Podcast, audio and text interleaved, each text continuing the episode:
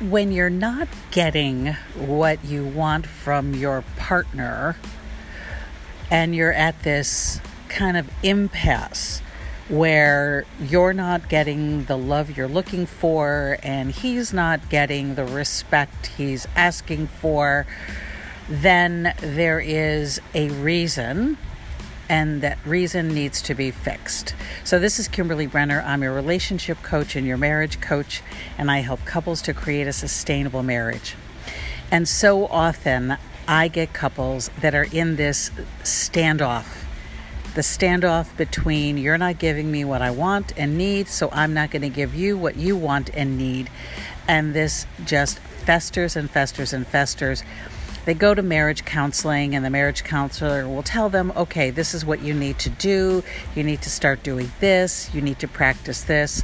And it won't happen because there is something underlying the reason why this isn't happening. So, this for me is the conversation of resentment.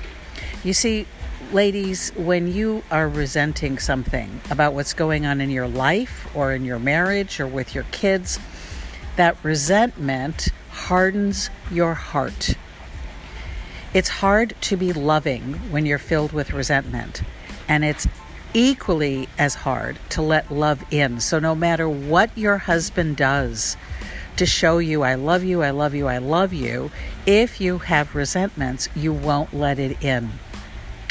For men, when they're upset, they're upset with what's going on, they're upset with their job, they're upset with their wife, they're just upset.